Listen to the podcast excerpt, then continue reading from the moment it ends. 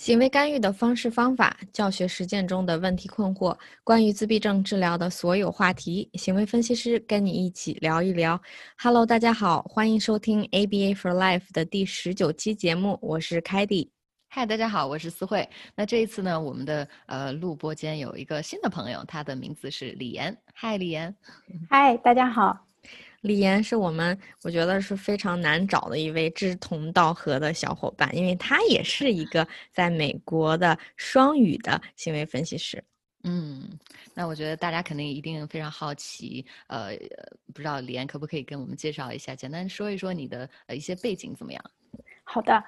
大家好，我叫李岩，跟思慧跟凯迪一样，我也是一个在美国工作的 BCBA。嗯，也跟他们一样，我也是在美国德州取得的我的硕士学位，然后并且在读书期间积攒了我的嗯实操时间和考了我的 BCBA。嗯，毕业之后呢，我就搬来到美国北边，嗯，一个叫俄亥俄州的呃地方，然后搬到这边的首府哥伦布市。现在我在这边的一个 ABA 诊所做临床督导。哦，然后你的现在的孩子大概是几岁到几岁之间呢？嗯。我这边的客户，我现在有八个客户，他们的年龄段是从四岁到十岁不等。哇，八个好多！那你的呃诊所是主要是以机构为主呢，还是说提供这个入户和学校的这些治疗都有呢？我们这边的公司呢，我我这个公司它是一个嗯。我们是一个集团，然后我们的总部在加州，然后包括我们这个分部在内，可能有二十多个分部，就遍布了美国的西部跟中部。我们这个分部在我们哥伦布市是做，呃，主要以家庭入户服务为主，但是也有一些孩子来诊所。哎，那好像感觉李岩跟我的好像工作比较像哦。嗯，对。然后，嗯，好，那很欢迎。呃，我们认识李岩也很长时间了，我呃，我们之间也有。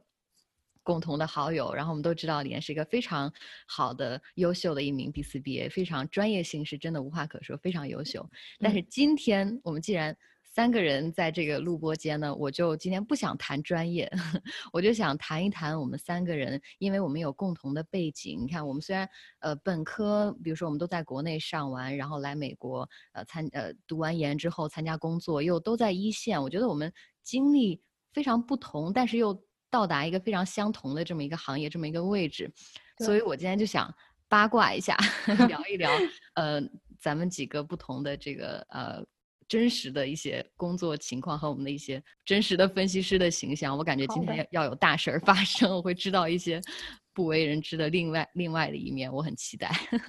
好，那我们今天先说说一下什么呢？我特别想了解了解一个话题，就是说咱们其实还是有一些障碍的，因为我们是外国人哈，而且刚刚思慧说我们是半途来美国留研留学。对，那你们俩在工作当中，特别是在做这个 BCBA 这些工作当中，最大的阻碍是什么？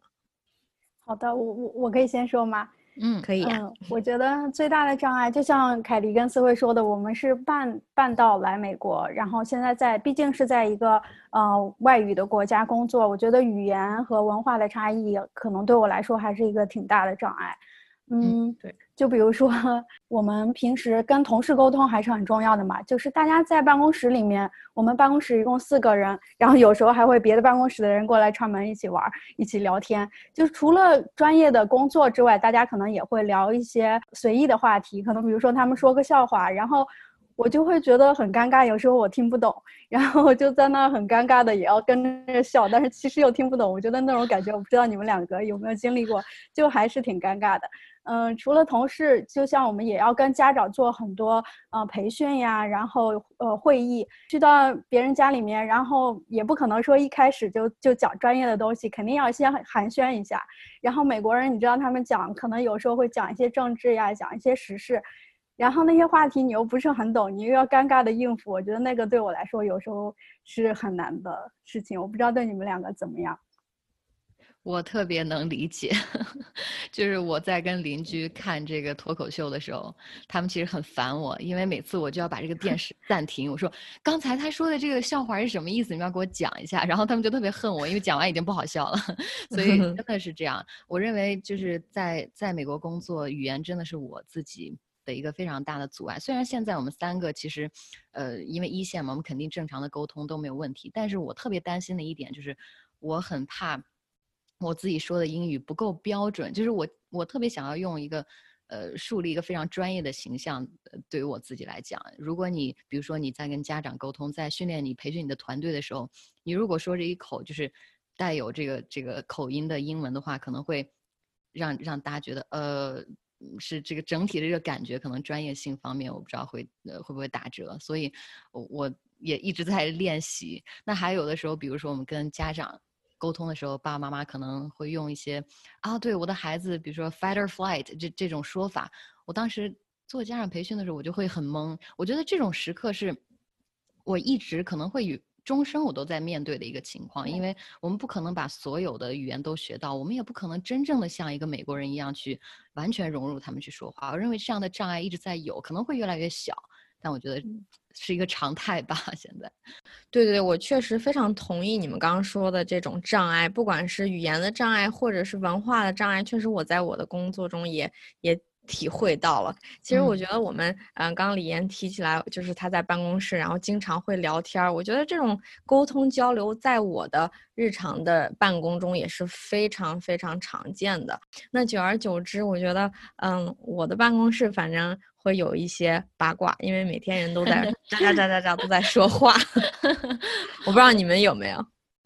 我非常可以理解，因为呃，我们放眼看一下啊，我们三个所在的这个公司里面的员工的，从性别来讲，我认为，反正总之我的公司有差不多十几个 B C B，只有两个是男男男孩 B C B，就是一样 一样。对，我觉得，对，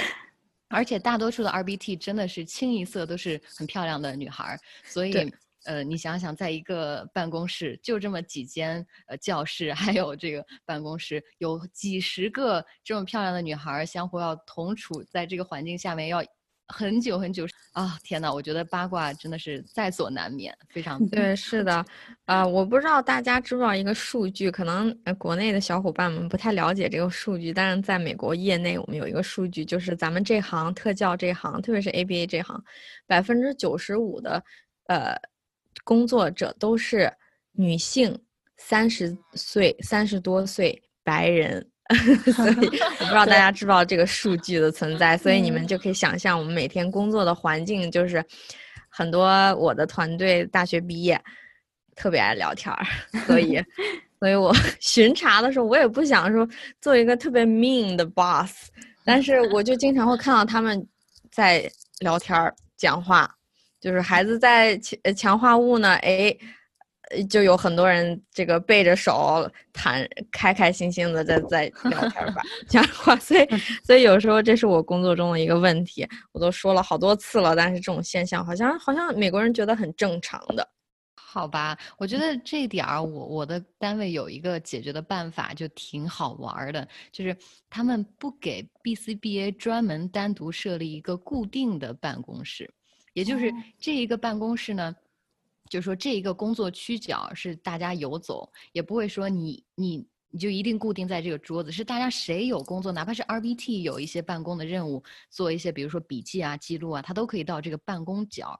也就是这个办公角是一个比较流动的一个一一个一个环境，大家来来走走，所以就不会存在这种几个人关上门说一些别人的 这个八卦呀或者怎么样。我觉得呃。会少一些，并且我们呃，因为我们的诊所是就是机构做完之后，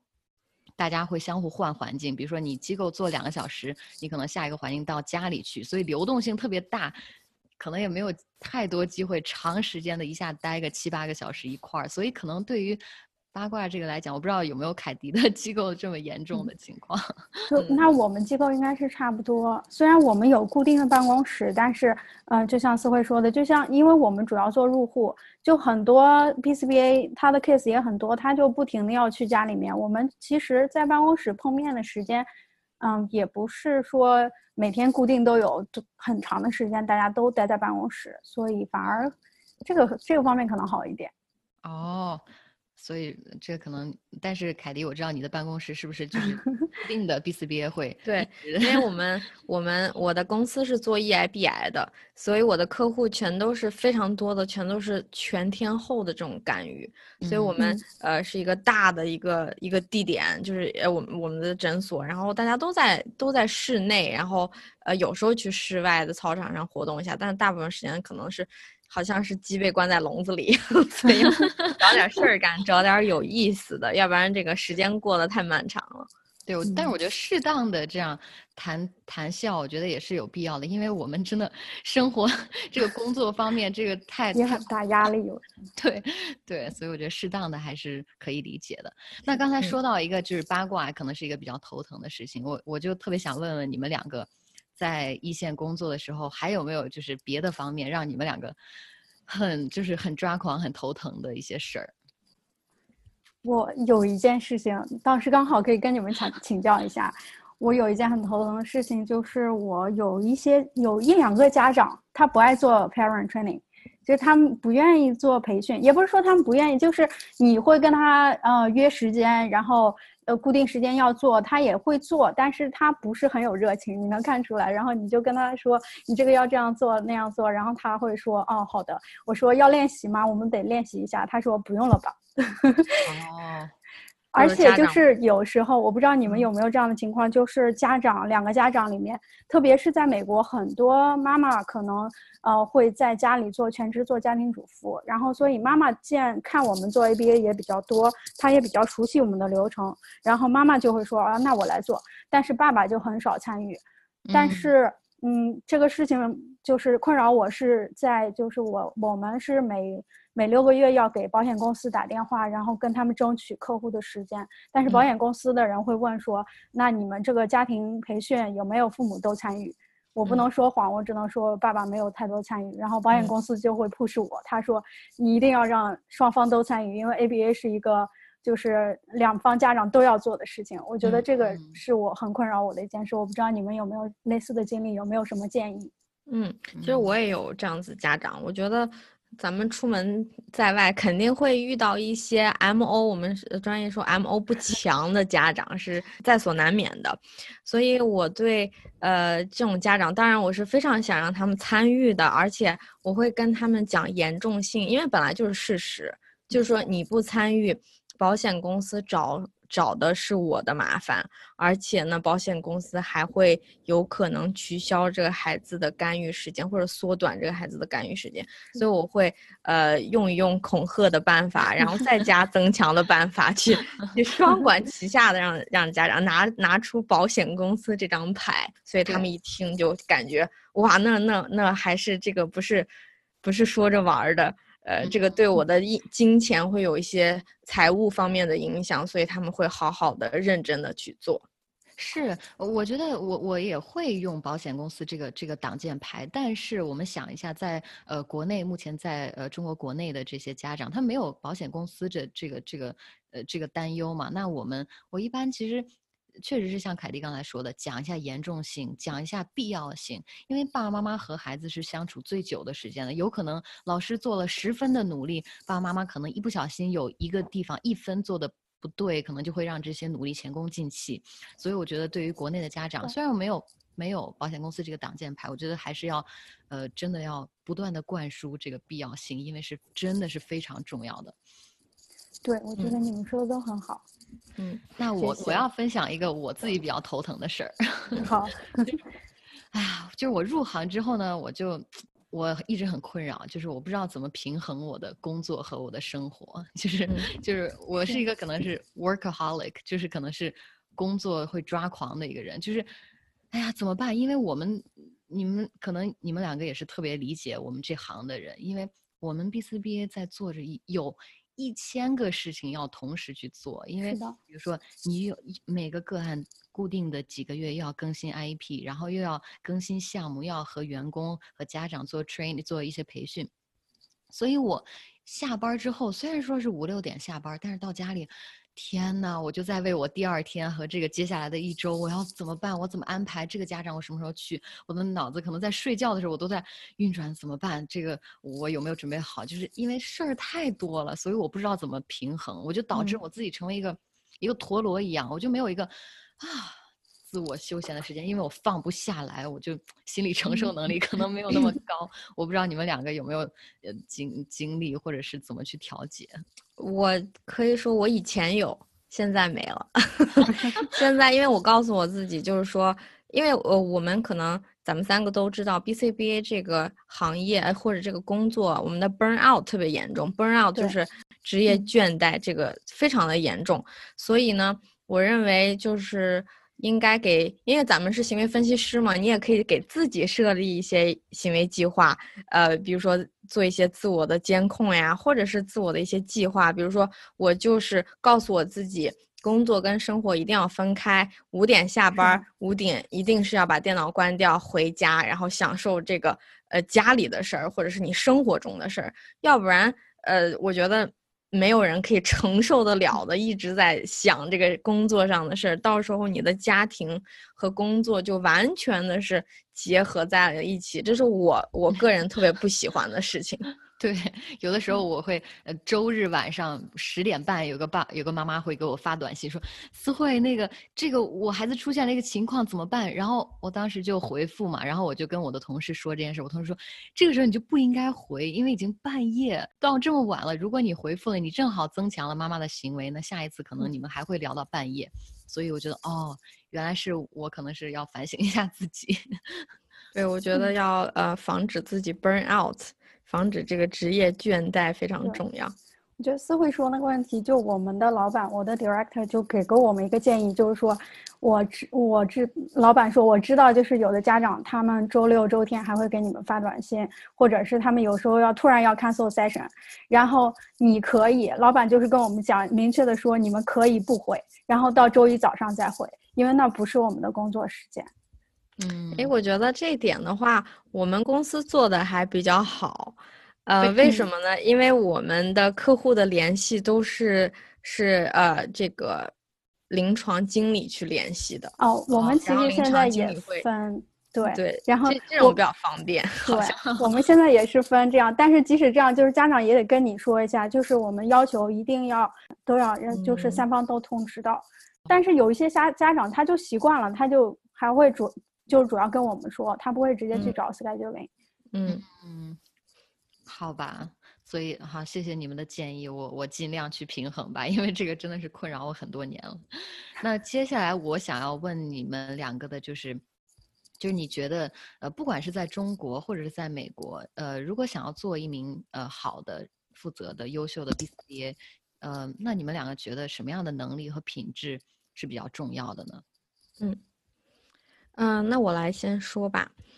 呃，我认为做一名 BCBA，首先，其实 BCBA 是一个综合的一个工作，它要求大家有非常多的各种各样的能力，比如说，呃，我们首先要有本专业的行为分析的能力，然后你要。呃，多重任务的能力，你在一时间可以做很多很多件事儿，因为你要训练团队，你要管客户，你要应付你的老板，你要做家长培训。呃，我我经常会发现我在工作的时候，呃，一在一个时间段内做着两件或者三件的事情，所以我觉得，首先我呃，我认为这个多重工作这是一个非常重要的能力，你要有，你要可以就是。正在做什么？呃，但是还要想着其他的事儿，因为这就是你的日常的工作，所以，所以刚开始会有些不习惯，但是到最后，哎，就是认命了，就是这就是我的工作。那除此之外，我认为还有一个，呃，我个人觉得非常重要的能力是汲取信息的能力，因为说实话，ABA 不是一个简单的科学，而且 ABA 是一个还在继续发展的科学，所以这就。要求我们 BCBA，嗯，面对我们自闭症的孩子、谱系上的孩子，要有不同的方法，因为有时候一种方法不可以面对所有的孩子，所以不断学习，或者是知道当你遇到问题的时候，从哪去找解决方式。我觉得这是一个非常重要的软能力。是的，我我非常非常同意，嗯，凯迪的这个说法。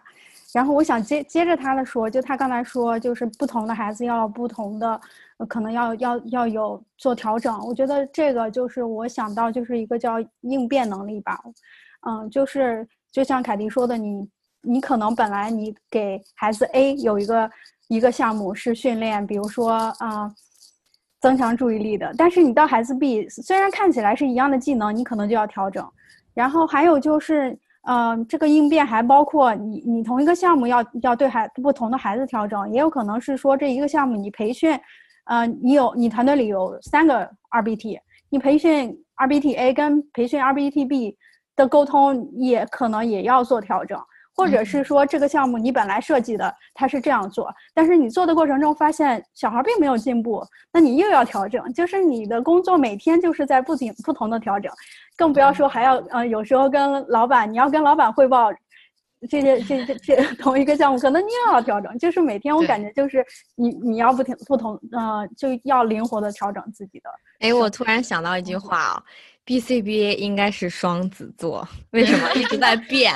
对不对？一直在变，所以你要适适应这种人格分裂的这种正常生活。那我想接着你们两个这一点说，我觉得是特别好的一个点，就是我觉得比较重要的一个品质是应变基础上呢，我们要有解决问题的能力。是的，因为这个 problem solving 解决问题简直是贯穿了我们生活的呃工作的自始至终，一随时随地，就是我们平时用一个。很形象的比喻就是经常说啊，我们今天要去扑火，就是 put out fire。因为 你在生活当中，你有这么多客户，你在办公室里的时候，可能随时有个 RBG 告诉你，哎，凯迪或者哎，李岩，我这儿我这个客户突然发现这个问题，你你过来帮我看一下，或者说，哎，我我这个我做的时候。出现了一个我根本没有想过的问题，所以我觉得我们逐渐已经锻炼出来这种没有问题，有问题兵来将挡，水来土掩。我觉得你来了什么问题，我就解决什么问题。我觉得我们一定要有这个非常重要的这个解决问题的呃能力，我觉得挺重要的。然后我我想补充一个另外一点，就是除了这些呢，我认为。有比较强大的内心，并且能维护自己的话语权，也是一个非常重要的能力。因为呃，这个我们 B B C B A 可能一天当中要做很多项目的决定，包括一些安排或者一些变化、一些决策，有的时候可能会遭到，比如说呃，你的二 B T 或者你的同事或者你的家长告诉你，嗯，我不理解为什么要这么做，或者说呃，可能会开始就是有一些声音。那我觉得这个时候。你要有这个自信，比较坚定的告诉你，就是我怎么样能说服你，就是游说说服，就是说我我既然有这个专业背景，那之所以我是二呃 B 四 B A，可能呃呃我我就可以想用我学过的一些东西去呃把我做的这个这个方案去让它合理的存在着，说服你的团队，说服你的家长，说服你的老板，维护自己话语权，说服能力也挺重要。嗯，对，我觉得特别是在美国的职场内。有麻烦或者是你有问题的话，一定要去解决，而且并并且把它告诉你的老板或者是你的同事去帮助你，而不是憋在心里，然后哎呀怎么办呢？我自己也不知道怎么办，然后自己在纠结这样子。嗯嗯，那刚刚凯迪你也提到这个“老板”这个词啊，呃，我们每一个从呃呃。变成 BCB 的人，我们肯定是从这个 RBT，从直接治疗师一步一步走过来的。那我现在就想问问你们两个，就是记不记得当初我们刚刚在有这样角色转变的时候，一些心路历程？因为现在你变成了一个公司的中坚力量，你有你上边的大老板，但是你同时要管着下面的团队，所以我想，就是我很好奇，就是当初的那些年，就是刚刚做这个 BCB 的时候，你是怎么，比如说当好这个老板的？好的，那那我想来分享一个，因为我觉得可能嗯，思慧这个问题非常好，因为对我来说，这个变化当时还挺急剧的，因为是 不是一步一步慢慢变的？因为我毕业到这个公司就直接就做了 case supervisor 督导。但是因为我刚到，就是客户已经在那儿，但是我对那些个案都不熟悉，所以我得先跟着 RBT 去学习。我我要先去看他们，但是看他们的时候，其实我是学习，我们叫 shadowing。然后我去看他怎么做，我要从他那儿学这个个案所有的课程。过了一个月之后，然后我要去去接这个个案，然后我要做督导。所以这个。转变当时还挺剧烈的，就是一开始很有可能就会就我会不自信，我会觉得说哦，那这个其实他比我熟，他带这个客户已经五年了，我完全不知道这个小孩，我还没有那么熟悉，我才一个月，嗯，但是慢慢慢慢你就会去发现，因为有一些项目是你自己写的之后，然后你自己写的，你更清楚。你想要让他做什么，然后你再给他提供帮助，这个时候角色会慢慢慢慢的转换过来。我觉得很重要的是，就是你要嗯更，就是更怎么说，就是你更全面的考虑这个客户，然后你自己做一些决定，然后你去帮助别人，然后在这个过程中，你才能慢慢找到那种嗯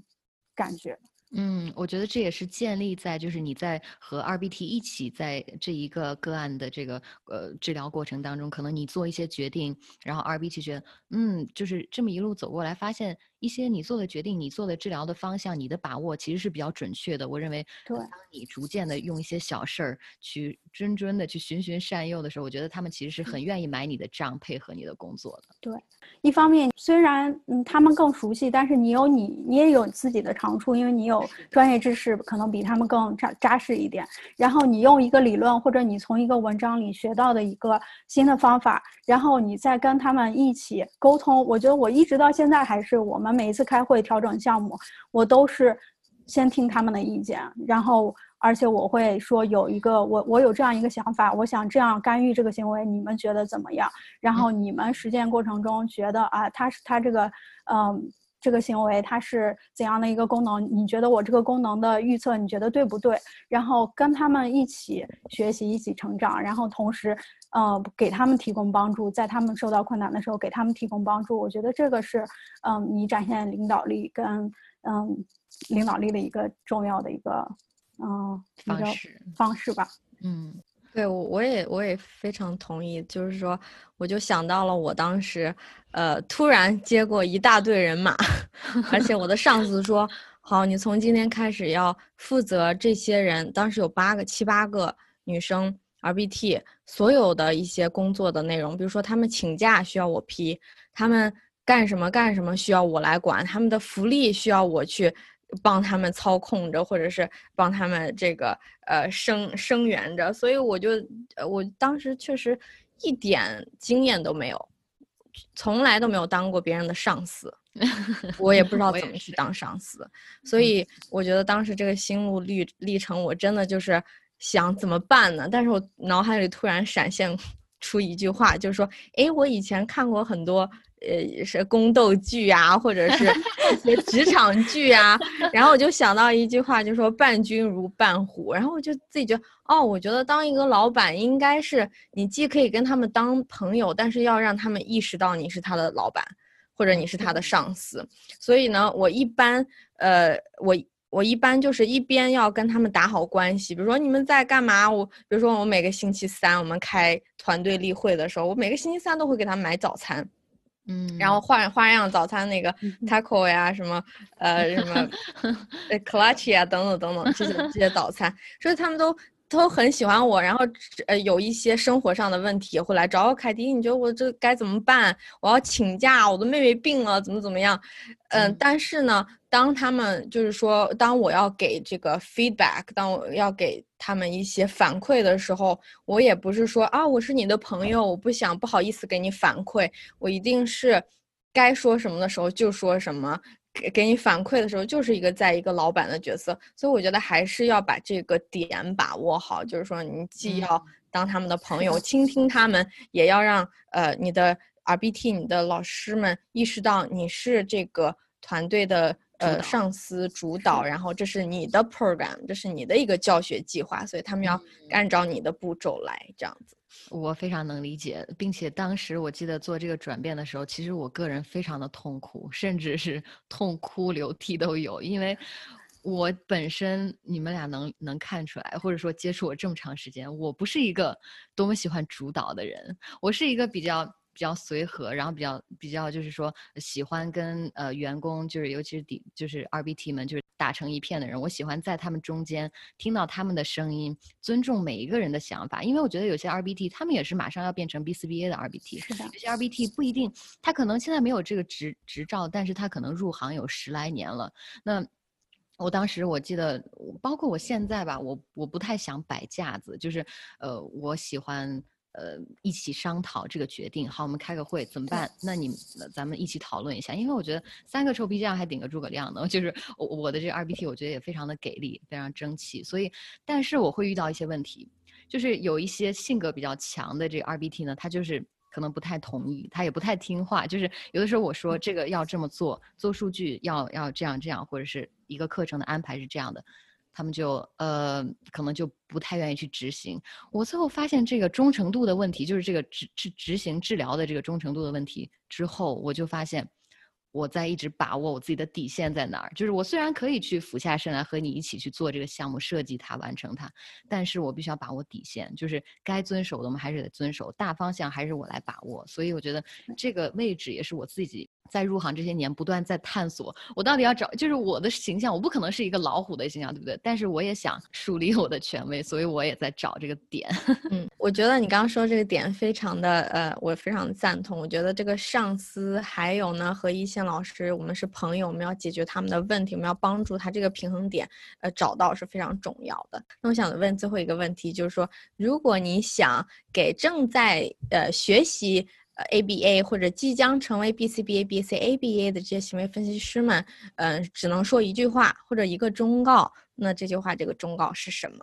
那我先说吧，我我觉得就像我们刚才说的，一直在强调的就是多沟通、多学习。因为 ABA 行业整个它也是一个在发展、在在一直在进步的一个行业。我们作为这个行业里的人，那就只能多学习。嗯，我觉得特别好，对，很重要。那我要接着分享一点，跟跟这个非常有关，就是这个知识，我觉得是学海无涯，是没有边际的。我觉得我们每一个人，不管是你已经拿到 B4BA 资格证，或者是你已经入行二十年、三十年，或者是一个呃。可能只是在做一个普通的一线老师，我认为相互彼此之间一定要谦虚的对待你的同行，或者是任何一一名治疗师，因为没有人是可以知道一切，没有人是知道有最好的办法，说这个办法就一定管用。那有的时候一个新的治疗师，或者是。可能你没有这个呃，你没有这个工作的头衔，但是并不代表你你没有一些很好的经验和和一些办法。所以我觉得要保持谦虚，相互尊重，没有事情是绝对的。我们要相互彼此多分享资源，多交流，这样才能促进我们整个这个行业一起往前不断的推进。嗯。那我给所有 BCBA 或者即将成为 BCBA 的小伙伴们的一个忠告呢，就是说，千万不要忘了照顾你自己，因为我们这份工作有时候强度比较高，而且也比较烧脑，而且你未来可能会，不是可能哦，一定会面对着很多很多的难题，所以在面对这些难题的时候，不要忘了去照顾自己，因为我们最想去避免的就是这个。职业的倦怠或者职业的疲惫，呃，因为这这个东西在我们行业内非常非常的常见，所以大家一定要抽出时间去照顾自己。嗯嗯，对，这样才可以每天元气满满的去再次投入到这个一线的这个工作当中，我觉得特别好。嗯，那今天我们三个你看聊了这么多，其实是想让大让大家看到一个。非常真实的一个 BCBA 的或者说一线分析师的这么一个形象，还有我们的工作状况。那希望呃可以给这个如果想入行的老师和朋友们啊，要有合理的。有合理的心理预期哦，原来是这样的，原来我们也有这么多抓狂的岁月，原来我们也有这么多挣扎，嗯，把我们自己完全暴露在大家的 视野下。然后我们今天也非常欢迎，再次欢迎我们的嘉宾呃李岩同学老师，BCBA 来参与我们的节目，然后希望我们未来有进一步的呃把李岩同学老师带来我们的节目上。对呀，谢谢谢谢，然后一定要注意安全，因为最近刚刚突破了六十多万这个诊断的这个 这个案例，所以一定要继续，大家都要保重。嗯，好。那我们呃今天的节目就到这里了。大家如果喜欢我们的节目，不要忘记点击订阅哦，然后还要去关注我们的微微信公众号，还有微博 ABA for Life，我们有更多精彩的内容分享给大家。嗯，再次感谢李岩，今天跟大家聊得很开心。那我们节目到这儿就要结束了，我们下期再见吧，再再。见。